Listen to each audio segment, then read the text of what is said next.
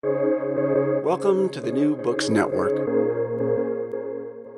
Hello, everybody, and welcome back to New Books in Central Asian Studies, a podcast channel on the New Books Network. I'm Nick Seay, a host of the channel. Today I'll be talking with my guest, Dr. James Pickett, about his new book, Polymaths of Islam Power and Networks of Knowledge in Central Asia, published in 2020 by Cornell University Press. James Pickett is assistant professor in the Department of History at the University of Pittsburgh, where he teaches Central Eurasian and Persianate history, as well as the history of Imperial Russia and the Soviet Union. He received his PhD from Princeton University in 2015. James, welcome to the show. Thanks so much, Nick, for that kind introduction. Uh, it's a little, in some ways, a little intimidating to be here. I've uh, been listening to the New Books Network podcast for so long. Uh, it's finally to be on it with talking about my own book. So thanks so much. Yeah, and we're really excited to have you. Um, and I really enjoyed this book. Um, but you know, to kind of get into our discussion today, I wanted to start um, by asking you about your your motivation motivations for researching this topic. Um, how did you come to write a book about the kind of Persianate or a book about Persianate Islamic intellectuals in, in early modern Central Asia? Sure. Yeah, and I have to I have to say, you know, I'm I'm always quite jealous when I hear the answers that other guests of the show uh, offer because you know they always have such great stories or personal connections, and I don't really uh, have either of those things. Um, you know, I have no deep connection to the region before I started studying it. Um, but I did. I, I, have been interested in uh, the history of Islam for quite a long time.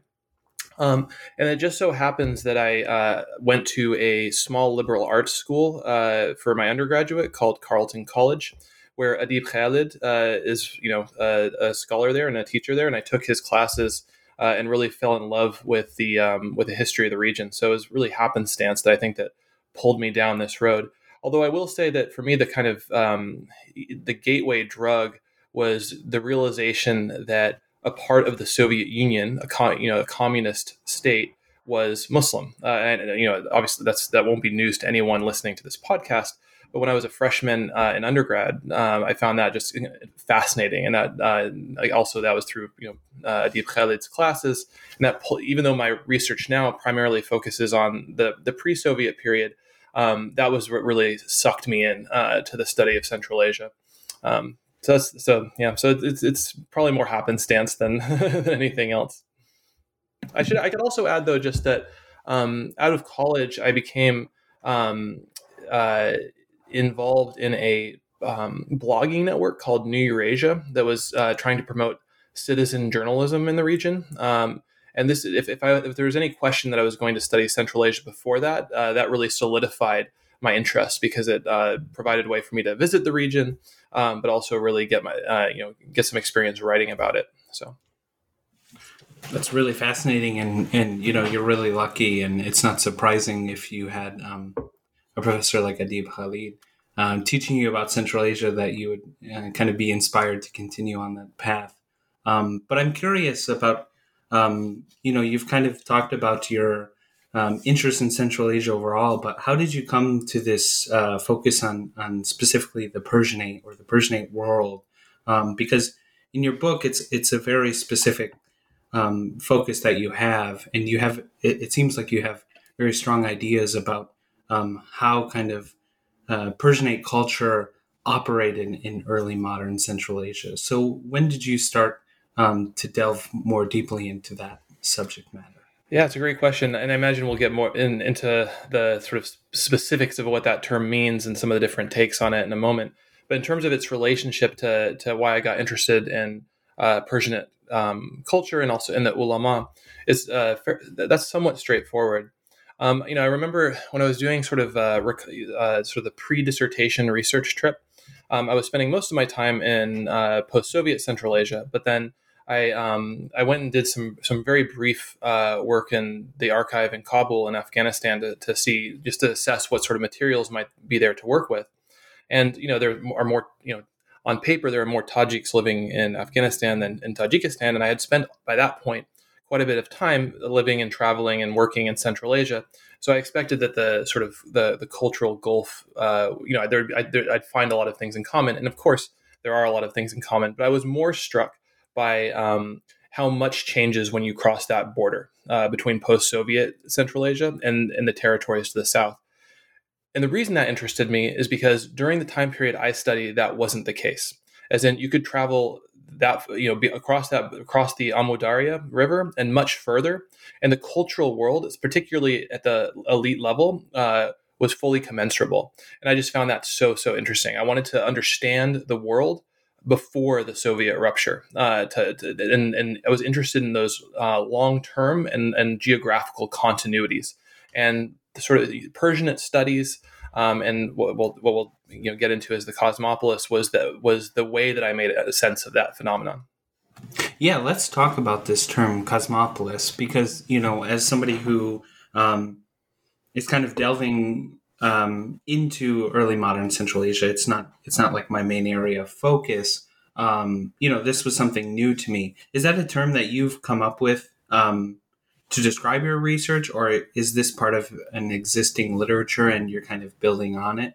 Um, I guess could you describe what you mean by uh, the Persianate cosmo, uh, cosmopolis for uh, our listeners, and um, how does that help you understand what's happening um, in kind of intellectual circles in, in early modern Central Asia? Absolutely. Um, so that, I mean, the first thing is I definitely so both the term Persianate and cosmopolis are parts of existing literature that I'm building on, but I did not coin either of those things, and I'll I'll, I'll explain how what I'm doing fits into those scholarships. But let's back up for just one second. And you know, anytime you introduce words that in scholarship that people aren't that even educated readers are not necessarily um, uh, familiar with, that you, you need to justify that. And in this case, I really do think that those categories uh, are in a way practical solutions to practical to a practical problem. And the, the, the practical problem is this, which is that you know when we're talking about the way that culture and religion and literature functioned in the pre-modern period, you know anything before say the 20th century, um, most of the categories that are default categories that we that we turn to are modern ones, uh, which is to say primarily national ones. So this is why you get so many debates about whether this or that uh, you know cultural artifact is really Uzbek or really Tajik, that sort of thing.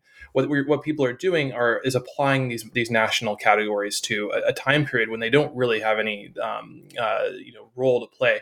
It's sort of like you know trying to fit a square peg into a, a round hole.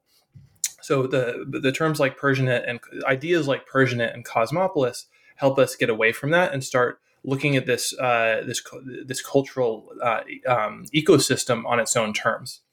And you might think, well, one way of getting away from that is just to use a, you know a regional, a larger regional category like Central Asia. But Central Asia, you know, is a is a term that I use in the book, but it's a category of convenience. It's a it's a modern area studies category. It doesn't really have any um, organic basis uh, in the region's history itself. Um, so it's not really a solution to that problem either. Um, so, so what is the so what is the sort of the what this term cosmopolis is trying to capture?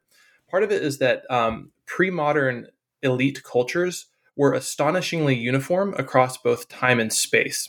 Um, but again, the the, the elite uh, qualifier there is an important qualifier. You know, the, the, we're talking about a very narrow slice of the population.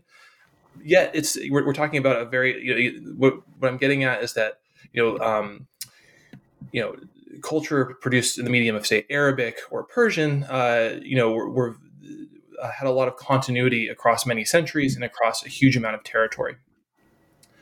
Another thing that uh, um, that the so and so the the person who coined the term cosmopolis uh, was a scholar named Sheldon Pollock, and he was actually formulating it in relation to Sanskrit. But the model works very well uh, in many different cultural contexts. Um, another scholar named Alexander Beecroft has done a great job of sort of extrapolating on that model and, and showing how it applies in many, many different uh, parts of world history. Um, but another uh, thing that uh, another um, purpose that these conceptual tools serve is to help us think about the relation the relationship between different language cultural formations, um, namely the fact that they are nested. So, for instance, um, uh, Persian uh, high culture, uh, so Persian language, literature, that sort of thing. It borrows a lot. You know, uh, you, can't overstate how much it borrows from Arabic, right? It's assuming uh, the Arabic uh, curriculum, literature. Um, it's borrowing words from it, and so forth. Um, and then Turkic borrows tremendously from Persian, uh, even though, uh, and thereby borrowing it borrows from Arabic. So these these languages and liter- literary complexes are kind of nested within one another. Um, so that's so that's a when we're thinking when that's a very big picture way of looking at it. But when we when I get into some of the different um, questions more specific to 19th century Central Asia that my book's trying to to answer, I turn to that model a lot to explain for instance, why it is that a scholar could say move from Bukhara to a place like Kabul or Balkh and and you know not miss a beat and have it have his uh, his um uh, his or her uh, um, skill set and forms of knowledge fully um, commensurable and transferable. Yeah, and I think we'll we'll get to that below. Um, I wanted to kind of tease out something that you said earlier in your answer. You were talking about kind of the way that um, I don't know if we want to call it like national identities and national historiographies, um, or kind of history seen through a national lens in Uzbekistan, Tajikistan, um, especially kind of shaped the way that that history of the 19th century um, has been written. Um, could you talk about that a little bit more? I mean, is the how, how does this relate to the kind of standard division we see in Central Asian history of sedentary populations versus nomadic populations, or Turk versus Tajik?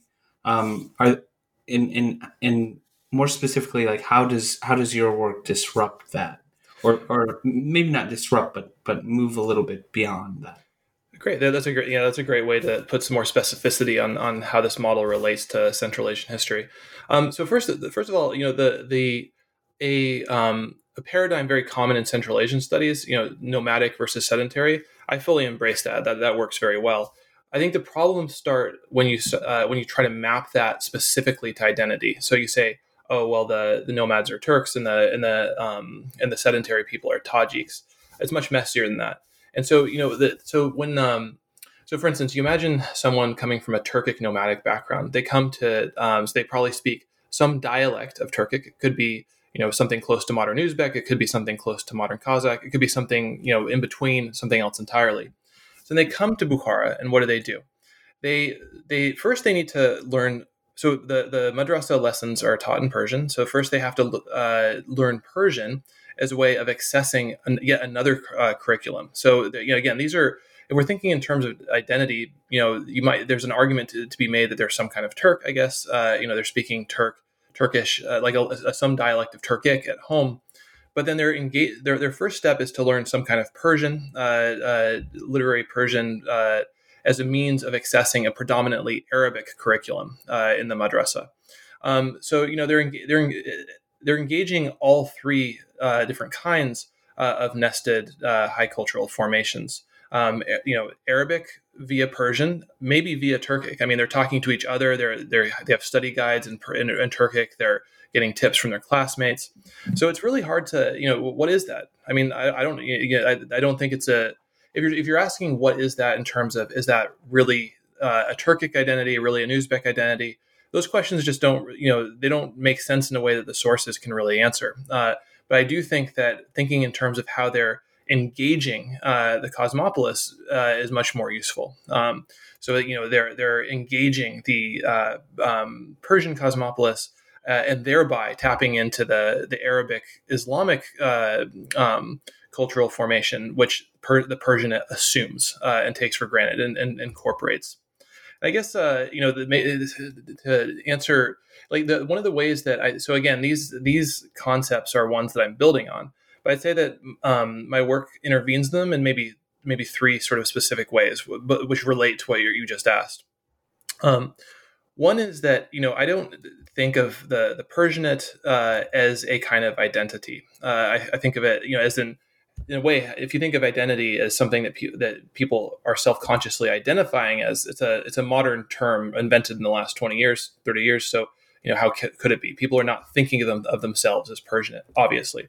Um, so we're thinking. I'm thinking about it more as in terms of a curriculum, as a, a, canon of literature that people are engaging, and that literature and those that writing shapes their worldview, shapes the way they they understand the world. But it's not at least in a narrow a narrow definition. I don't really think of that as an identity.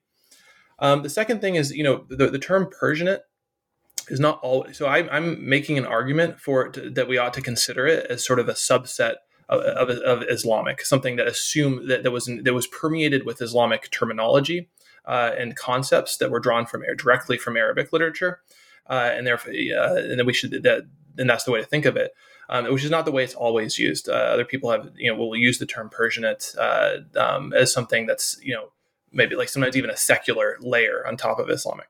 Um, so I think it's, but for my purposes, it's important to to consider the way that um, that Persianate high culture assumed uh, and took for granted uh, that Arabic, you know, in the case of Bukhara, that, that very palpable Arabic curriculum that's undergirding and informing the Persianate layer on top of it.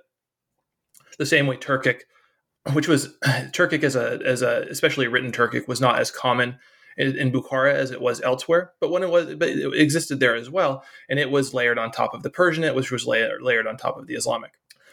And the third thing, you know, and the reason this is interest that this is useful for my work is just, you know, occasionally um, because it's uh, because per, uh, studies have often been connected with literature uh, and studies of literature. I think it's you know I, I, emphasize in my work that we have to remember that um, being the social group, i.e., the, the ulama, who speak for this high this high cultural uh, corpus, this canon, and and, and um, can authoritatively write new, uh, make entries into it, can interpret it that carries with it tremendous power. I mean, it's uh, it's, it's you're describing how kings ought to behave. You're describing describing who is properly Muslim or not. Um, so the, their undisputed status as the interpreters of Islam, but also this uh, this this cultural milieu of, of this Persian cultural milieu, which were intertwined. That is a big part of what made the ulama such a powerful social group.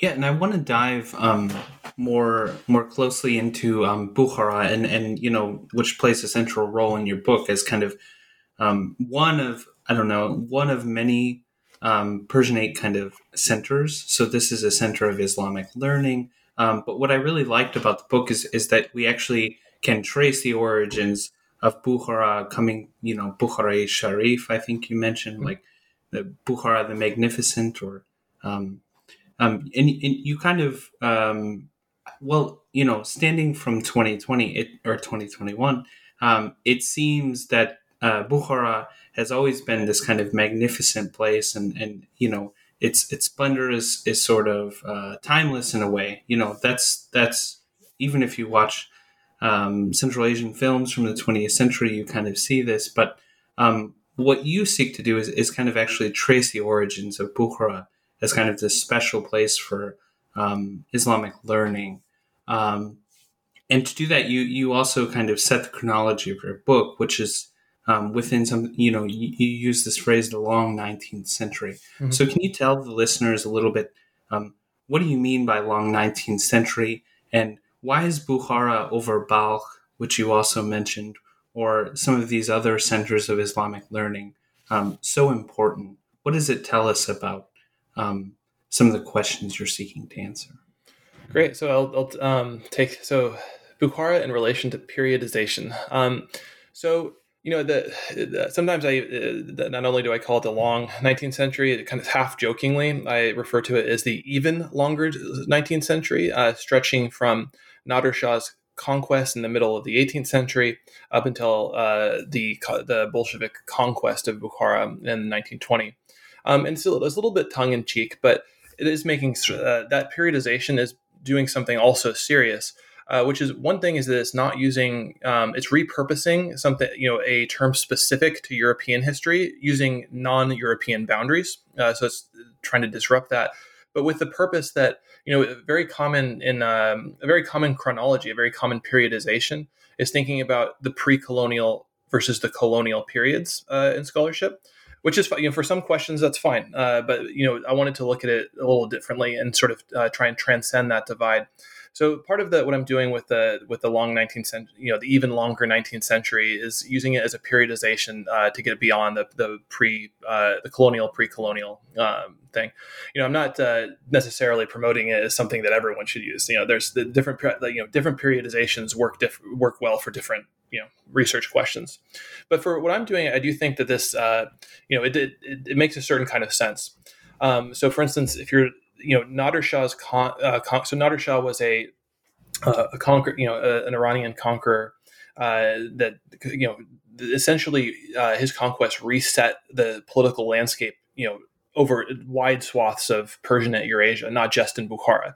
You know, he broke the back of the Mughal Empire, uh, new dynasties in Iran, uh, the, the Durrani dynasty of Afghanistan, and the Mangit dynasty of Bukhara both owe their origins to um, service in Nader Shah's military empire. Um, and then also, and, and so that's on the one. That's a, as a you know as one possible uh, beginning to this period. And then in the as I explained in the epilogue of the book, um, for the madrasa elite culture that this book is looking at, I do think the Soviet period does mark a hard rupture for this kind of Islamic culture. Not for all kinds of Islam, uh, as many other scholars have very aptly shown. Uh, you know, the, um, Islam survives in all sorts of ways during the Soviet period, both officially and unofficially. But for this world of uh, of the ulama, at least in the way that I talk about them, um, you know, their their time is very limited once the Soviet period starts. So that's the work. It's that's the work that the periodization is doing for my work. And just a quick like you know, one last note on periodization. You know, um, I do think that uh, in some ways I see this work fitting into the early modern period in a very serious way. Even though even though it goes into the 19th and even uh, 20th century, um, we we can trace and for the, some of the reasons I was describing related to the use of this word, uh, this term cosmopolis, the Persian cosmopolis. One of the comments I made was that it's very enduring both in space but also in time. And so the uh, ulama that I'm studying are engaging with uh, an enduring tradition that goes back, you know, hundreds and hundreds of years.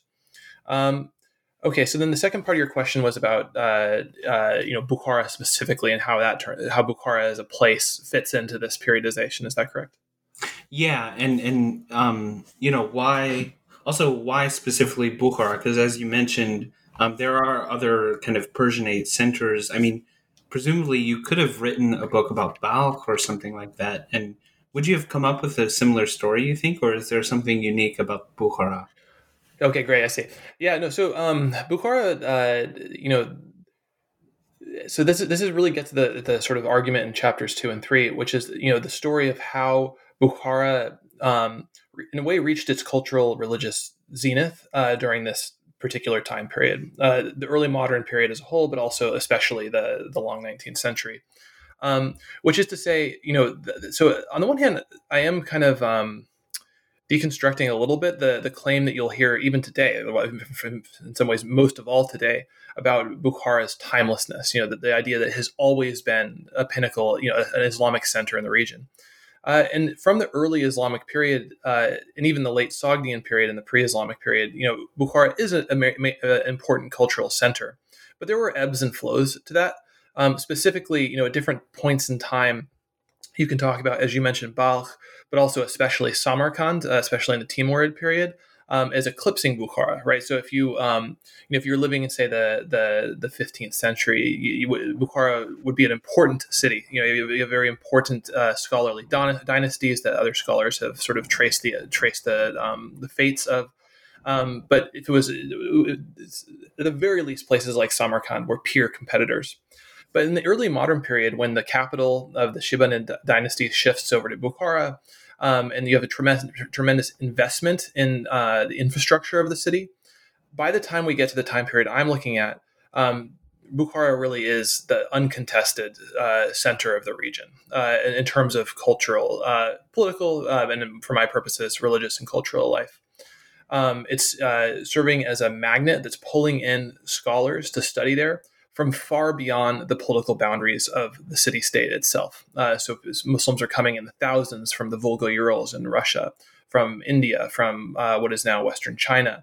Um, and so there's a history to this. There, there's a um, the the long 19th century building on the you know the, the infrastructure and the and the and the cultural development in the early modern period is when Bukhara really achieves this status as a peerless a peerless center of um, of Islam and Persian high culture, uh, um, and that in, in, a way that overshadows um, neighbor, still neighbors neighboring cities that were still really uh, you know important centers in their own right, like like Kashgar and Samarkand and Balkh and places like that.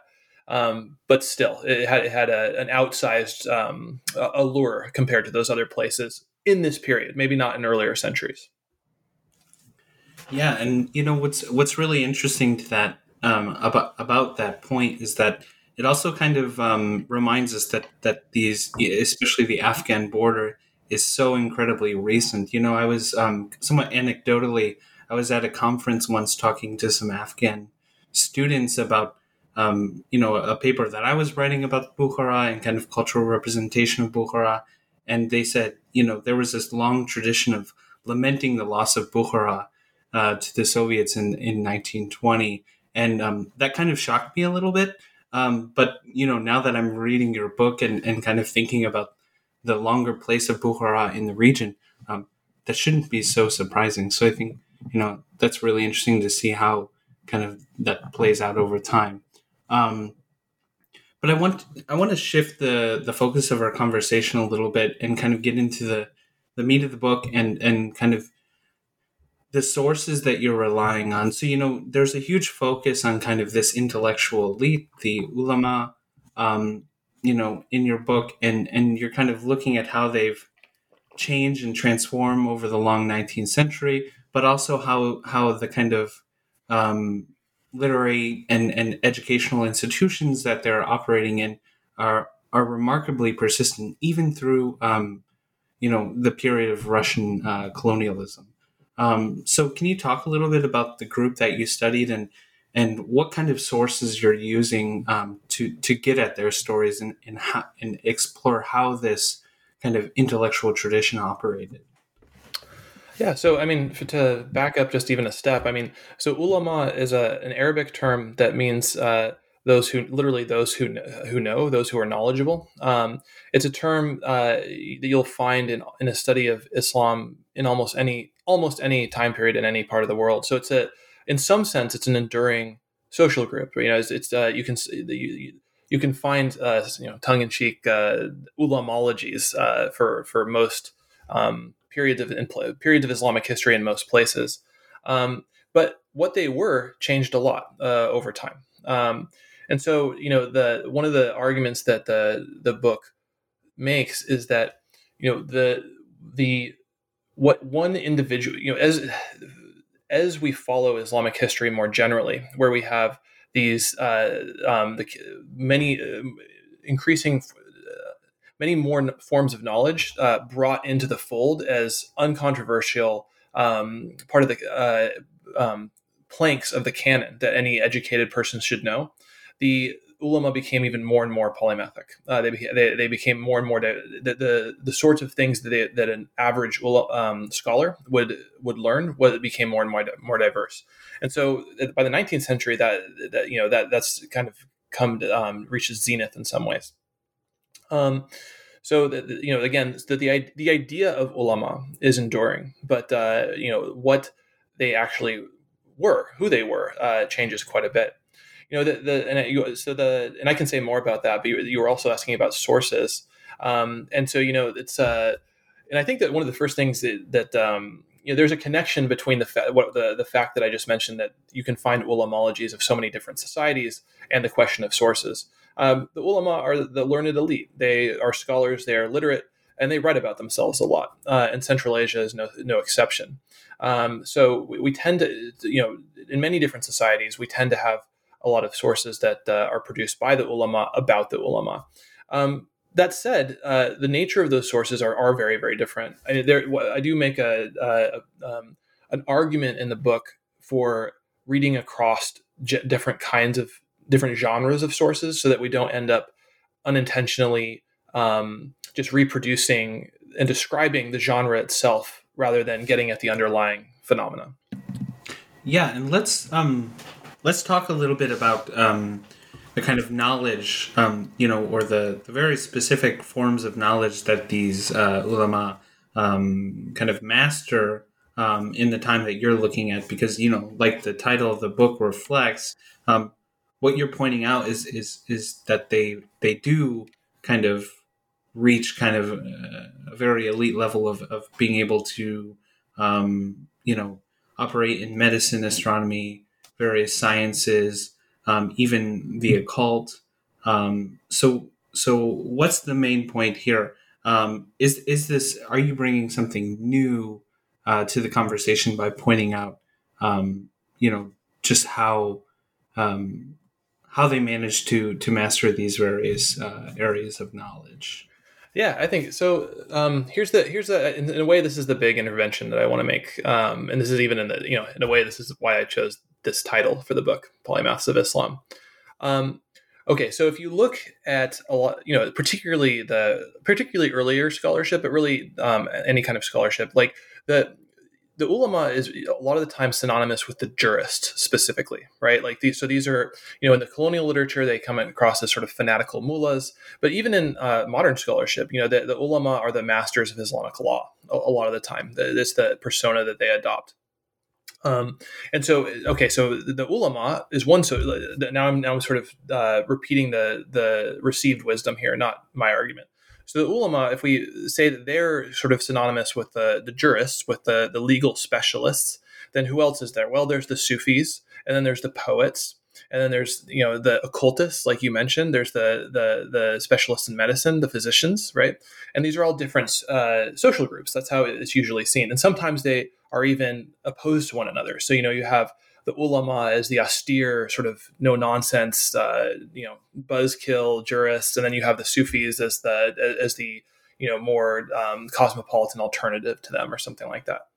And so one of the art by by saying by refer by th- rethinking these figures as polymaths of Islam, I'm asking that we we reconsider that entirely, and instead of thinking in terms of um, social groups, we should think about them as one integrated social group and then we should think about different forms of knowledge and different social roles that are performed by, by those same group of people in different social circumstances.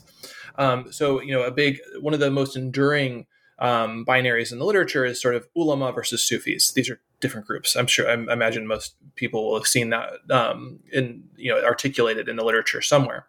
Um, but in fact, you know, I, you, it's difficult to find any uh, ulama at all who weren't uh, you know, by one, you know, Sufism itself is a very difficult, you know, it has a lot of different def- definitions, but by one definition or another, all the ulama were uh, practicing some kind of Sufism, which again is all, this is a point I make in more detail in the book, but that's, that Sufism means a lot of different things, but by one or another definition, uh, they're all practicing Sufism. And similarly, most people that we think of Sufis, I mean, they, they, they, not only do they have a madrasa education under their belt, you know, and therefore becoming themselves knowledgeable, which is the definition of ulama, they're usually uh, using that um, madrasa education as a way, as a platform for pursuing Sufi disciplines as a kind of postgraduate uh, kind of uh, form of education. Um, so you know, so I think I consider this a you know a, a, fairly significant conceptual intervention, like to really move away from thinking about these different um, uh, these different social roles, these different uh, forms of knowledge, which by the way correspond to genres, which is another reason I'm interested, which relates to my previous point. But instead, again, thinking about how it could be that because that um, an individual scholar could perform personas that seem to us so different in hindsight in different contexts. You know, so uh, you know, working in a and this was very common you know, working in a, a Sharia court uh, in the morning and then heading over to the Sufi lodge to preside over it as a sheikh in the evening. Uh, this is very, very uh, where you might also practice the occult sciences and write Persian poetry. So that so this is very much an integrated milieu in that way. Yeah, and I want to talk a little bit more about both both Sufi learning and and the occult. Um, you know, because in in the book, and you you write, and I quote, by the early modern period, the lines between scholar and mystic had had begun to blur. Um, and you say that most intellectuals uh, were a bit of both. Um, what what defines the occult? Um, I mean, when you're reading these sources, um, are they referring to it as the occult, or is is that kind of a modern label that we're putting on a certain set of practices? Because that was kind of a question I had. Was like, okay, well, if they they are um, kind of engaging with the occult, maybe they didn't recognize it as such. Right. So, so um, in this case, so with it, um, with in the case of the occult, uh, we are actually in a somewhat fortunate position in that there's an emic or a sort of um, uh, like a, a, term in the tradition itself that corresponds pretty well uh, to to what we usually mean by um, the occult. So ulume gharib, uh, which is like uh, yeah, so that, that, that's usually what when I use the word occult, following following scholars like Matt Melvin-Koushki, who's doing pioneering work on uh, Islamic occult sciences. Uh, that's usually the that that maps pretty well to that term. I mean, within ulum al-gharib, like so within uh, the occult science, what we would call the occult sciences, there's lots of specific disciplines uh, that were that were some were variously grouped under that that heading. Um, but you know the but uh, you know, and it, I want to emphasize that these were understood as Islamic disciplines, right? So there, there was nothing, um, you know, this wasn't something that the, occult sciences were not something that the ulama practiced practiced on the side and were embarrassed of. You know, the, they were sometimes criticized, but then that's true of a lot of other disciplines of Islamic learning as well. I mean, there there, were, all, there were debates within the field, but they weren't seen as something you know outside of the Islamic fold. That's something that no respectable alim would uh, or no respectable scholar would actually do. Uh, and so they, you know, again, they were uh, the occult, the various occult sciences were uh, elite, as in, you know, not unlike some of the other disciplines, it was not something that necessarily everyone would have done, but it was very common, and, and they they appear when they appear in the sources. They're not is not uh, in hushed whispers as something to be embarrassed of. They're valorized. They're they're, it's it's a a mark of a, of, of, a, of specialized erudition um, you know, that, uh, just a quick, you know, there are kinds of uh, sorcery that uh, that have that are not understood in that way that were considered outside the fold, but they don't get mentioned in um, in these sources as much. And can you provide? Um, I don't know. I, th- I thought this was a really interesting part of the book and not something that I typically encounter. So I was wondering if you could like um, describe some of these practices, um, which which you do in the book in detail. Um, oh, sure. Yeah. Um, so you know the, the the one of the so one of the points that I make in the so what one of the ways that I came to be interested in this is you know I mean I, I've one of the source types of sources that I'm especially interested in are this would be a kind of a roundabout way to answer that question, but um, there's these these uh, practical manuals called Jung, and what they are is they're kind of just uh, um, notebooks of miscellany. So like they're they're um, they have all it's where the, when I make this argument about the multi the, the eclecticism of the ulama, I'm doing that based on a number of different kinds of sources, but the, the Jung are, a great example of where it all comes together. So that you can imagine these as a quick notebook that um, you know a scholar would take around with them and just record anything that's useful uh, in their different situations.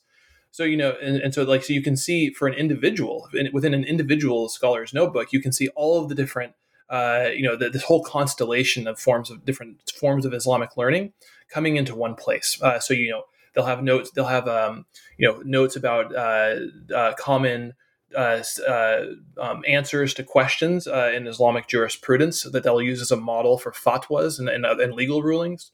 They'll have Persian poetry written into the margins. They'll have Sufi litanies.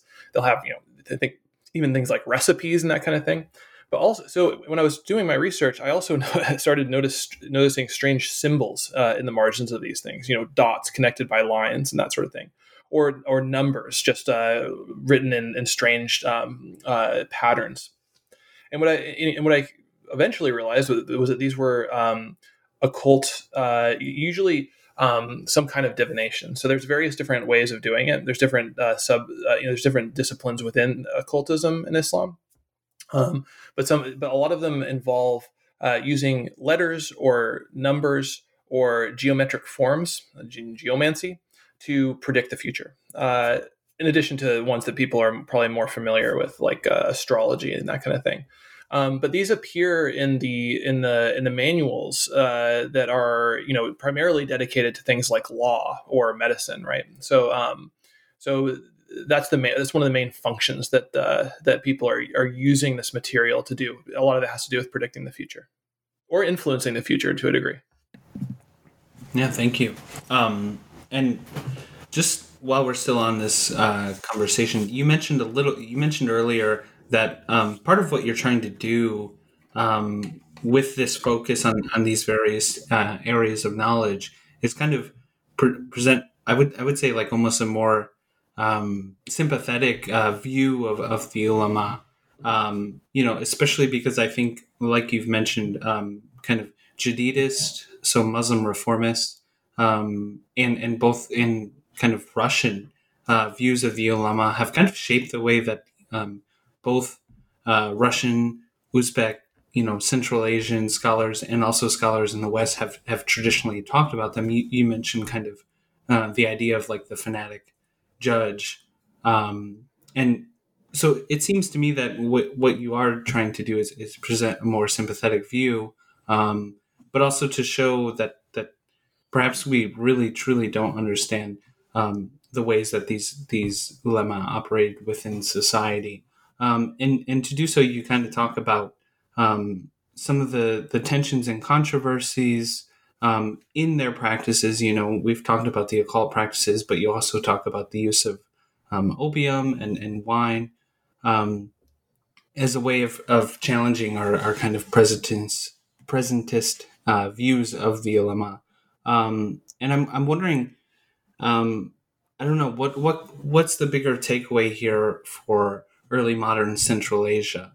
Um, does it help us understand um, any of the big? Uh, what are the bigger questions that we can answer um, by looking at at this specific group? And I guess what I'm also asking is, um, how does it? Re- how do the ulama relate to other um, kind of elite groups at at the time that you're looking at?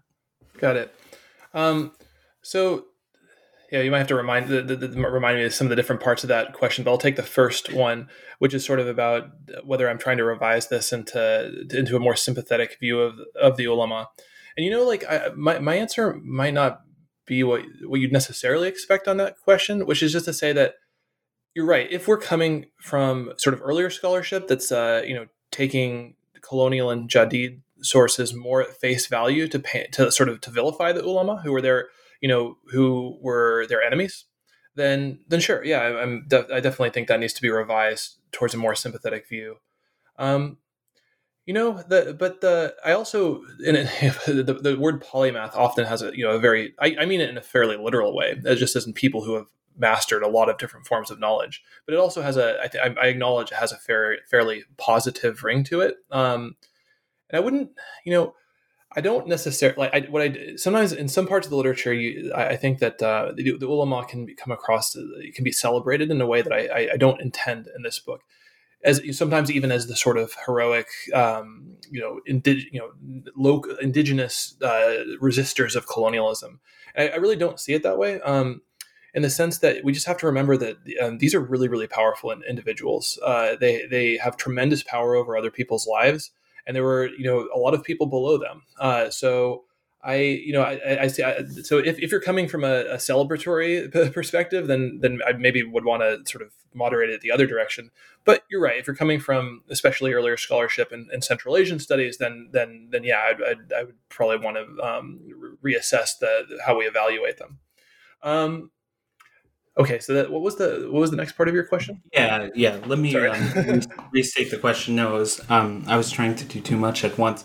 Um, so in in the last in, in the later chapters of the book, um, you kind of look at at at so sorry in the middle chapters you're kind of looking specifically at the ulama and the kind of knowledge they're using and then at the later in the later chapters you kind of trace specific families of scholars and try to understand um, kind of how the ulama as a class of people, or not class, but as a group of, of people in, in society relate to um, rulers um, and, and how they kind of like um, support um, political dynasties. Um, and and you, one point that you make is that they kind of emerge during moments of political crisis, but then come to, I mean, if we're looking at, at how long these scholarly families actually continue to operate and, and, and maintain their position, um, it's pretty impressive. So, why is this happening? And, and specifically, what about their knowledge set or what about their position in society makes them so um, useful uh, to these political dynasties like the Mangits? Got it. Got it. Yeah, so I mean, for for my work, I, so the, in the questions I'm asking, I do find it useful to think about a kind of two pronged uh, uh, elite uh, class in in central in Central Asia. So on the one hand, you have the subject, the main subject of my book, the the Islamic scholars or the ulama. On the other hand, you have the Turkic nobility, and of course, there's lots of other power holders. And as I as I myself emphasize, these two groups, uh, you know, the lines between them blur all of the time, especially in one in one direction. Which is to say, um, you know, if you think about uh, the Turkic nobility uh, as um, a group on uh, their, their authority rests on their lineage and also uh, their mar- at least a memory of their martial abilities. Right. Is, these are things you can celebrate openly. There, there uh, is a claim to authority that is explicit, and then you also have the claim to authority of the ulama, which is based on knowledge, right, on scholarship. Um, now, of course, you can, if you're a mem- member of the Turkic nobility, um, like for instance the Mangits, but also many other tribes, uh, Uzbek or otherwise, um, you can train your. And they did this all of the time. You can uh, you can style you you can um, you know style yourself as an ulama. You can tra- learn those forms of knowledge and also become an ulama uh, a member of the ulama, which doesn't necessarily undermine your other you know independent claim to authority based on lineage uh, and memory of martial prowess. Um, but one thing to keep in mind is that you can't go the other way. So, like if you're an Islamic scholar, you know, you, no amount of training is going to make you get you acknowledged as a is going to uh, um, enable you to claim that other independent kind of authority. So, even though I study the ulama, I talk about the Turkic nobility a lot because these these two groups are intimately intertwined. Specifically, um, you know, the as you as you were just asking, um, the Turkic nobility rely on the ulama uh, to justify their you know positions as rulers and also to run the government in all sorts of ways.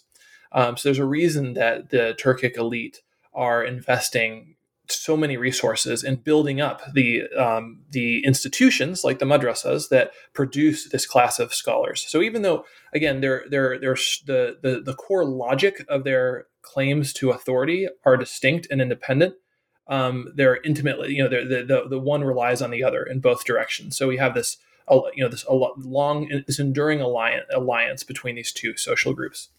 Now, um, when we have moments of um, disruption, uh, and this is you know in a way this this uh, relates directly to the how I periodized the book, right? When you have these these moments of of disruption, of the, you know some kind of insurrection, the for, you know a conquest, the formation of a new dynasty, um, you often see new families, so new families of ulama establishing themselves in alliance with the, the incoming Turkic dynasty. And this makes a you know a kind of kind of intuitive sense, right? Like so, like you know the the previous dynasty um, had been patronizing specific families of ulama, uh, and so a new one's coming in with new, a new Turkic uh, dynasty is coming in with new claims, right? So they oftentimes they bring in uh, they start patronizing different dynasties of ulama who are then able to entrench themselves and protect, perpetuate their line. Uh, and so, you know, one of the examples in the book is this. You know, this uh, there's a there's a specific dynasty that gets established um, in, in, whose, whose origins are wound up in Nader Shah Afshar's conquest of Central Asia, and I can trace that lineage all the way through to the to the to the Bolshevik conquest in 1920. Uh, so they have some real staying power over centuries. And again, this is not not unique in Islamic history. Um, this has been a well established. You know, there's lots of inter- like interesting uh, uh, parallel examples of long, long-standing dynasties of scholars. But it's interesting the way that these moments of disruption enable a sort of a reset, and and and, and, and it really puts the the relationship of the ulama and the Turkic nobility into relief in these when you see them being established in real time in the sources. And I think that's a good. This is a good time to kind of switch switch to the one of the last points you make in the book, which is about um, kind of yeah i mean we've talked about the persistence of these groups but um, you end the conclude the, the title of the conclusion is united in eclecticism. Um, what do you mean by this term?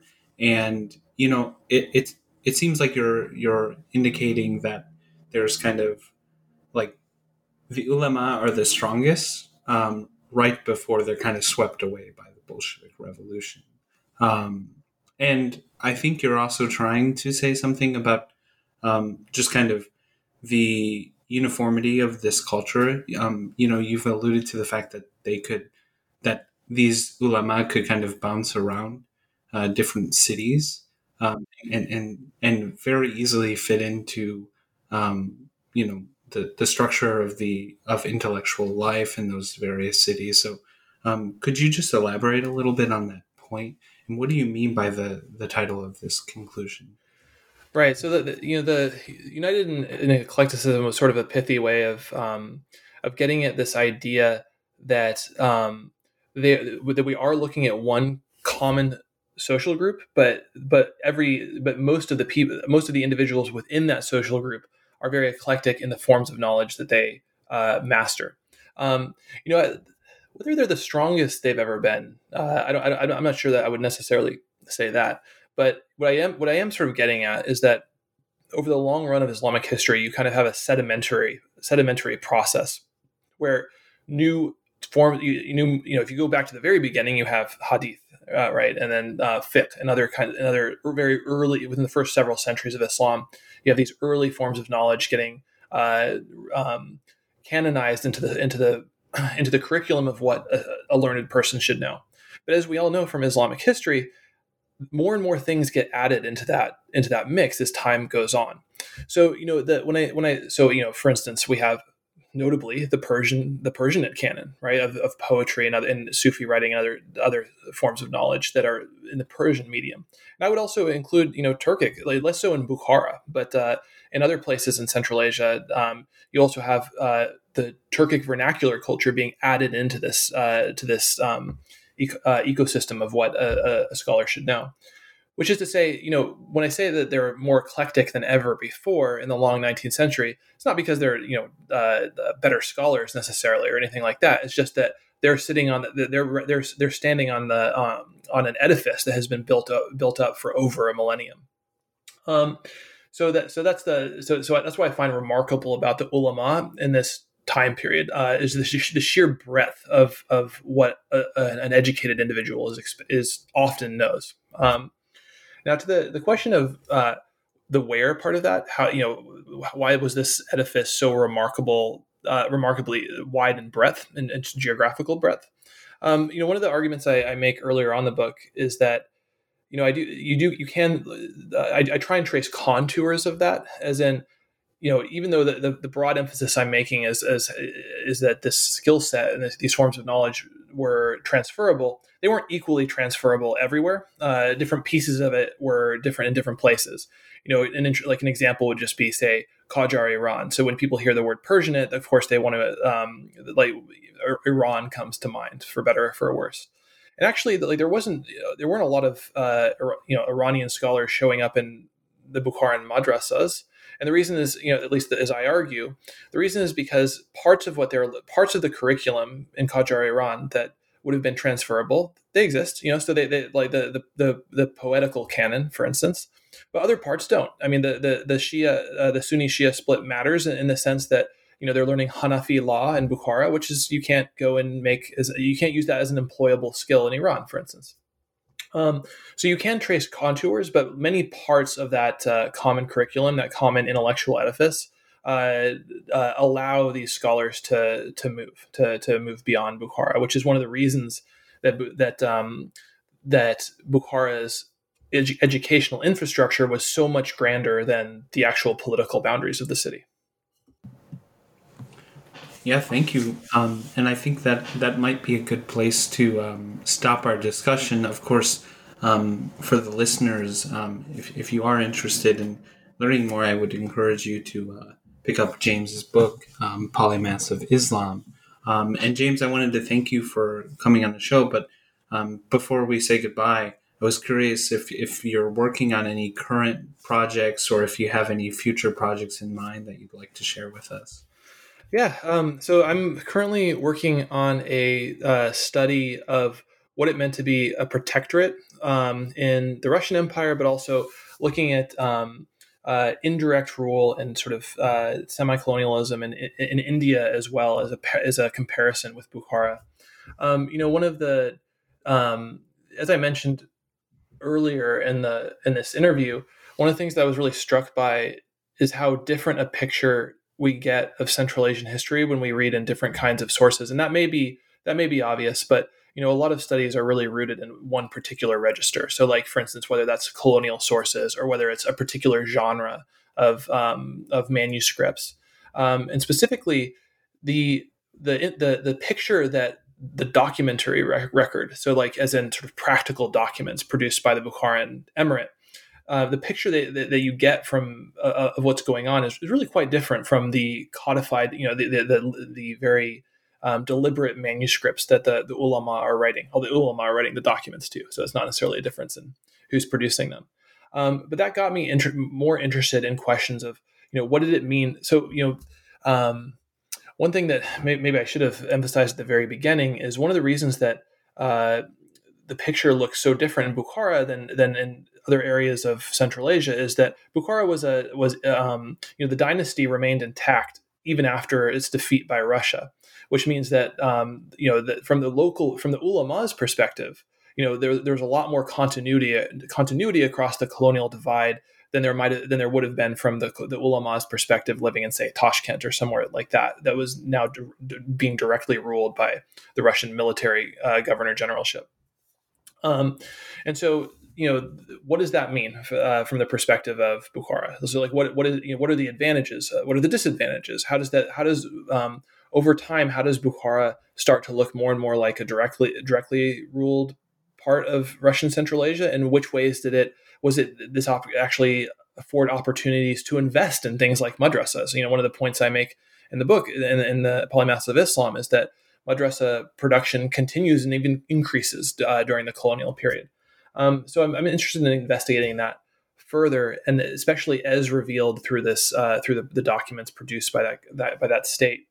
Um, and you know, really, this the, those documents uh, led me to um, a compa- you know an interest in, in, doing this as a comparison with Hyderabad in, in South Asia. You know, similar similarly Muslim Persianate. Uh, similarly, indirectly ruled princely state in India as a way of um, of having the, the the source base for both these two places helps shed light on one another. Um, for this, for the this book is obviously Polymaths of Islam is very much about Central Asia, but I, I spent quite a bit of time um, living and working in India as well, uh, um, digging through those archives for to shed light on Bukhara. So that um, gave me a, a, chance to to um, start down this road of, of, of of comparing those two places. Yeah, and I think um, you know, unfortunately, we don't have um, enough comparative history being done in Central Asia. So um, it sounds like that book will, um, yeah. Well, I'm certainly looking forward to it, and and who knows? Hope you know once it's published and you've done all the research, maybe we'll be able to have you back on the show to talk about. Yeah, one, one of the I mean, one of the things that I think is interesting about that topic is just that it's I, I consider that the project to be both comparison comparative and transregional. So like it's hmm. comparative mm. in the sort of um, in its in its in it, as as a study of sovereignty. So like what does it what does it mean? What does indirect rule mean in these two contexts? It's comparative. But for some of the reasons that we discussed at some length in this interview, it's also trans-regional in, in terms of a study of Persianate cultures of documentation, right? So looking at the ways that uh, bureaucracies and chanceries were shaped by this common Persian cosmopolis that was that you know that was was common to both Hyderabad and Bukhara. So, yeah. great. Well, thank you again, uh, James, for your time, and um, yeah, we'll look forward to uh, following your future research. No, thank you, and thank you for I mean, thank you for hosting this series. It's a it's a tremendous uh, service to the field.